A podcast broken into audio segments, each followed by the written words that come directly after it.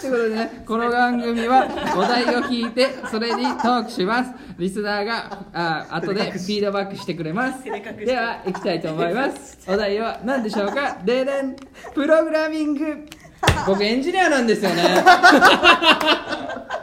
はい。なんでそのべプログラプログラミングはちょあの日常的にやってるんですけど、まあ、僕がプログラミングやり始めたきっかけっていうのがありましていや僕はねなんかやっぱ高校の時になんか職業ああじゃあ大学行く時に進路な鉄板ネタ言うなお前。普通に聞けよお前。知らんねんこの全国のみんなは聞いてくれてるみんなは。巻き込み始めでねあの高校 高校の時に進路決めるってなった時に、まあ、どこ行くかってなってたんで僕は建築とかもありかな。大工さんとか僕小学校の時憧れてたんで建築とかもいいかなと思ったんですけどちょっと僕あのなんかあの頭使って勉あの働きたいなと思ったんですよね。体育さんに怒られるんで大工さんが頭使ってないっていうわけじゃなくてもっとなんかスマートなスマートな職業にちょっと。それもやめろよ。それもえー、と偏差値が高い。おいツッコミ待ちなのやめろ。まあでもなんかちょっとなんかあの人はできない。あんまり人はできないけどもなんかあのこの人だったらできるみたいなものを職業やりたいなと思ってたんですけど、高校の時にたまたまこうドラマ見てる時にやっぱねブラッディマンでやってたんですよね。ブラッディマンで知ってますか皆さん、はいあの三浦春馬がやってたね。ねはい。あのあハッカーの話ですよ、はい。ハッカーが世界を救うっていう話ね、はい。まあ、めっちゃかっこええな思ってね。あのプログラミングって世界救えんねやと。その時は全然思わなかったですけどあの適当にかっこええな思ったんであのプログラミングやろう思っていやあのシーンってののやめよう。温かい感じであのやるって言ったやん。聞いて。るから。聞いて聞いてる聞いてる聞いてる聞いてる聞いてる反応待っちゃダメだそれでプログラミングし始めたっていう話や。もう次や。次次行こう。な感動したんだけど。次なんやえっていう顔ー一番財布の紐が緩くなる時。あーある。これはあのもうなんやろ。男たちで旅行った時とかめちゃくちゃゆ緩くなってもうノリでもう男気とかでかん必ずやって大体もうなんか1万ぐらい飛ぶ時もあるよねたまに、ちょっと盛りすぎたこれはごめん。あの1000円。千円？桁がちげえぞ。これは違うそうそうそう。えでも5000円ぐらいね使っちゃう時もあるし。どんでもなんかあのバーゲンとか弱いですねちょっと僕あの。バーゲン。もうほんま直近っていうか昨日の話じゃあポイントにはポイントに昨日昨日の話なんですけど僕あのスマブラ出るからスイッチ欲しいな思ったんですよ、でスイッチいつ買おうかないつのタイミングで買おうかなと思ったんですけどあのあのスマブラ出てから買おうかなと思ったんですけどたまたまね楽天も見てたら3万2000円まあ普通の定価の値段で出とったんですけどいやなんかポイントが10倍返ってくるみたいなの書いてあって。でえ？と思って。ほんでパッて見に行って。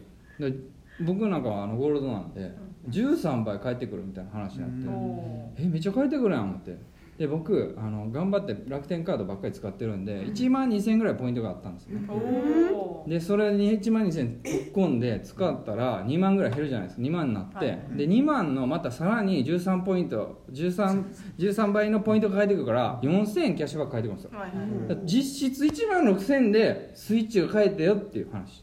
うん。次行きます。財布の紐？た話。泣いた話。泣いた話。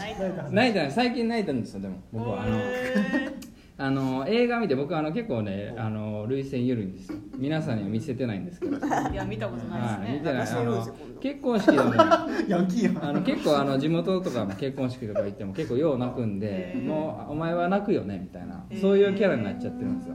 あでもあの最近泣いたのはあの映画見てね「あのクレイジー・リッチ」っていうね映画あるんですけどあのあのあハリウッド映画なんですけどアジア人が主役でやってる映画なんですけどそれはあの家柄がすごいなんて男の方がすごいリッチ死ぬほどリッチでもうなんていうシンガポールをもう一から作ったぜみたいなやつやん。一から作った族みたいなうん。いや最強すぎみたいな、でなんかその付き合ってた女の子その2人はもともとアメリカにおって、でアメリカで付き合い始めて1年ぐらい経ってででも女の方は全くそのなんていうの、まあ、別に貧困で育った感じのやつでで男の方の家族にも別にそんななんか深入りして聞くことはなかったの、うんでちょっと何何何何何めっちゃ熱く語ってるなと思ってケイジ・リッチについてででででじゃあそろそろじゃあもう結婚したいもう含めてなんかそろそろいろいろ考えてちょっとじゃあちょっともうシンガポールちょっと行くかっつって家族会いに行くかっつって行ったんですでそのかその彼女もシンガポールの友達おってあの会いに行ってまあ、それ別々ちょっとあの家族の用事があって別々で行ってでその友達とかにあのあ誰々と結婚することになったんだ。えあの誰々みたいな。あのシンガポールを作ったあの誰々みたいになってでそっからいやめっちゃ話長なんだこれ 詳細まで言い過ぎて。いやでもそっからまあなんかそのいざこざがあってまあその家柄同士のあのせんあのあれもありながら争いもありながらあのせ結婚に導けるのかっていう話6分ぐらいしゃべってたごめんなさい。そういうそれであのいろいろストーリーがあってああだから思いの募らせ方がうまい映画やなって思ってなんかその感情移入させやすいね。ありがとうございました。倒すな倒すな。いやー、へー。まあでもあれですね。えフィードバック？フィードバック。スタート？のスタート？いやいやでもやっぱりさすがねささすがね石田さんだからうん。上手、あとなんか大阪人だからバーゲン行くみたいなこのなんかこいやそれ多分一人だけしか。えでもバーゲンって表現普通はしない？うバーゲン？バーゲンはちょっっとなんかあのとっさに出てきた。とっさに出てきた言葉がバーゲン。バーゲン。バーゲン語彙力の問題だった。セール。セール。バーゲン確かにバーゲンがなんか地元の薬局のダルマ薬局っていうのはダルマバーゲン。っていうのしか知らないバーゲン何の話をしてるんだ。ダルマバーゲン今いらん。ダルマそうダルマバまあーゲン。バーゲンは若干そのローカルっていうイメイメージあるよねでも。まあそうねそうね確かに。バーゲンってバーゲンについてトークをするんじゃない。よ財布の紐についてみんな忘れちゃったから財布の確かに確かに。確かにちょっとこうもうちょっとねトトークテーマにね。確かにそこもうちょっとそげな泣いた話だったの。に最終的に映画の設定に完全にどこで泣いたか全然着地してない。どういうので泣くとかじゃなくて結局いやいい映画なんだって思ったから。いい映画だったんだ。よなんかさ感情のあれあの感情表現がうまい映画だなだっけ？なんだっけ？感情感情の持っていきそうそうそう。あでもそのその視点が分かったのは良かったです。はい。先生。先生先生。トークなんでの先生がプロフェッサーみたいな視点はやっぱり人によって。あらすじは誰でも語れるけど視点はやっぱり。そうですなるほどね。なるほど。まあオリジナルの考えオリジナルだ確かにオリジナルね、はい、僕はもう普通全然喋れんかったなと思ったんですけど今全然、まあ、いやでも一人やったらあかんな。ねなんかもうあんだけねそう一人で喋りたくないってずっと言ってた石田さんがついに一人デビューしたっていう確かに記念になるよ。もう。童貞みたいに言い方する。感極まるな。全力でツッコミ待ちのやつを出して。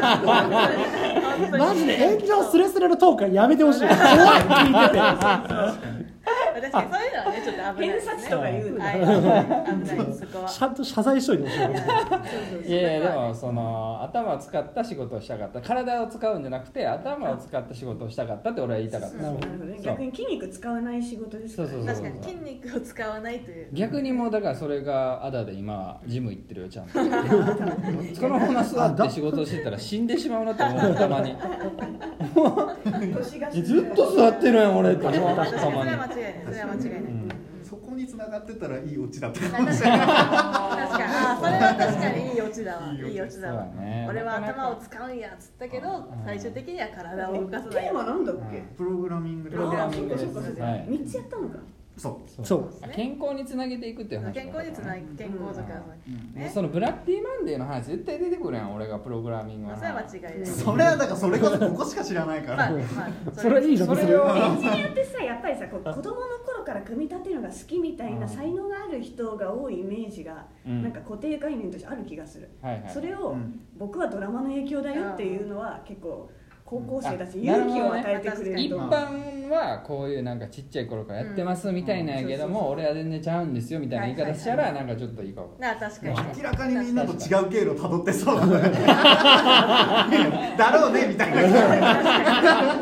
確かにいやでも面白かった。なよかったよかった。うん最初さなんかちょっとさこうみんなのツッコミ待ちみたいなみんなをこうそうだね。一、人にちょっとまだなりたくないから。さ最終的にね徐々に成長し成長の過程が見える。我々もさちょっと鬼の心でさちょっとあんまりリアクションしない鬼の心マジでやめろよ辛すぎるから独り立ちさせようとしてしっかりと育っていたから親心育てんの自分だ最終的には巣立っていきました。っていう。成長過程で。成成長過程を感じたねすごく。いやよいやかったと思います。難しいなでもな。確かに。いや面白かった。ありがとうございました